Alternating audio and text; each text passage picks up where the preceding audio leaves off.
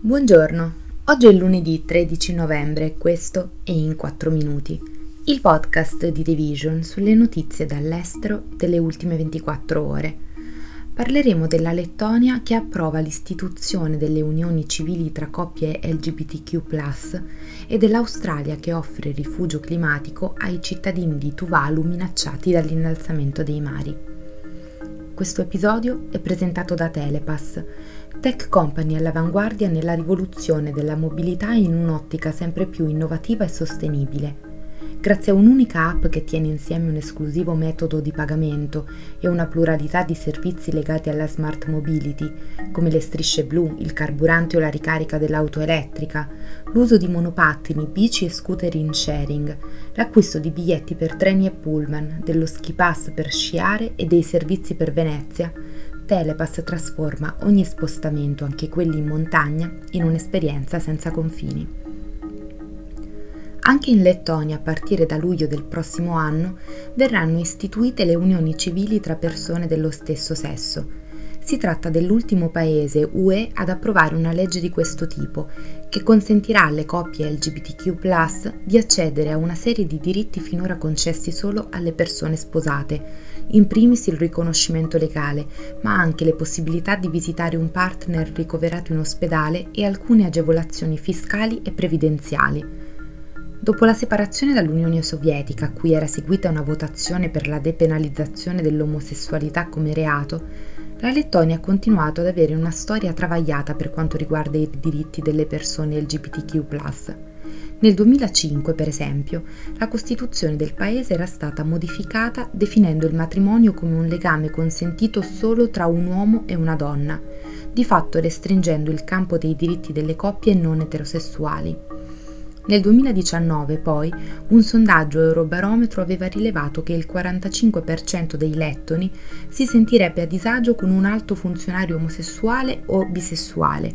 e il 54% faticava a pensare di dividere l'ufficio con un collega non eterosessuale.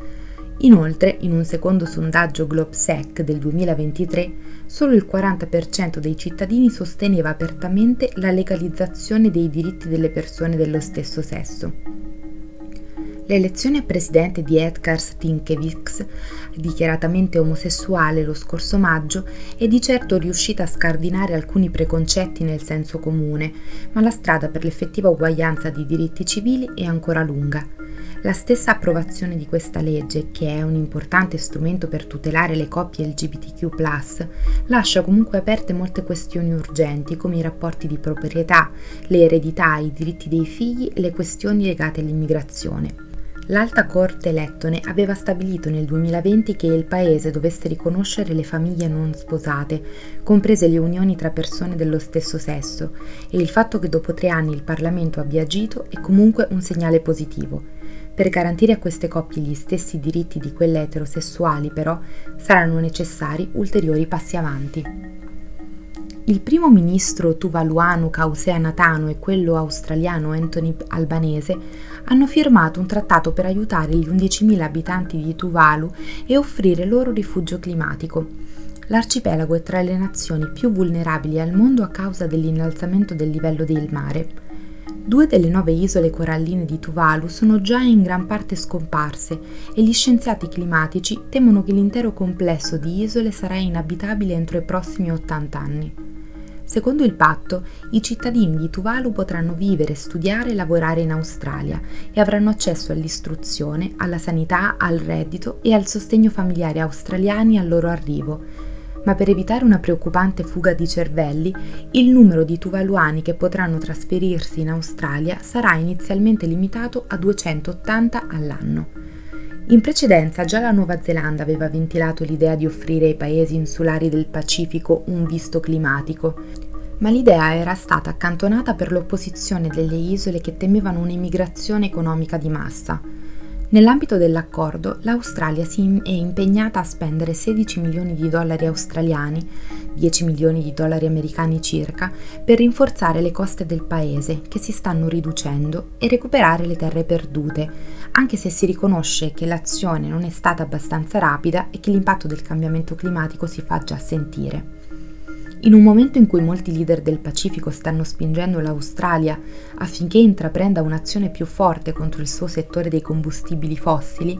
il trattato riconosce esplicitamente la vulnerabilità di Tuvalu all'innalzamento del livello del mare. La dipendenza economica dell'Australia dalle esportazioni di carbone e gas è stata a lungo un punto di attrito con i suoi numerosi vicini nel Pacifico, che devono affrontare costi economici e sociali enormi a causa di un clima più instabile e pericoloso. Inoltre, il patto sarà probabilmente visto come un'importante vittoria strategica per l'Australia, che è in competizione con la Cina per consolidare la propria influenza nella regione del Pacifico. Questo è tutto da The Vision, a domani!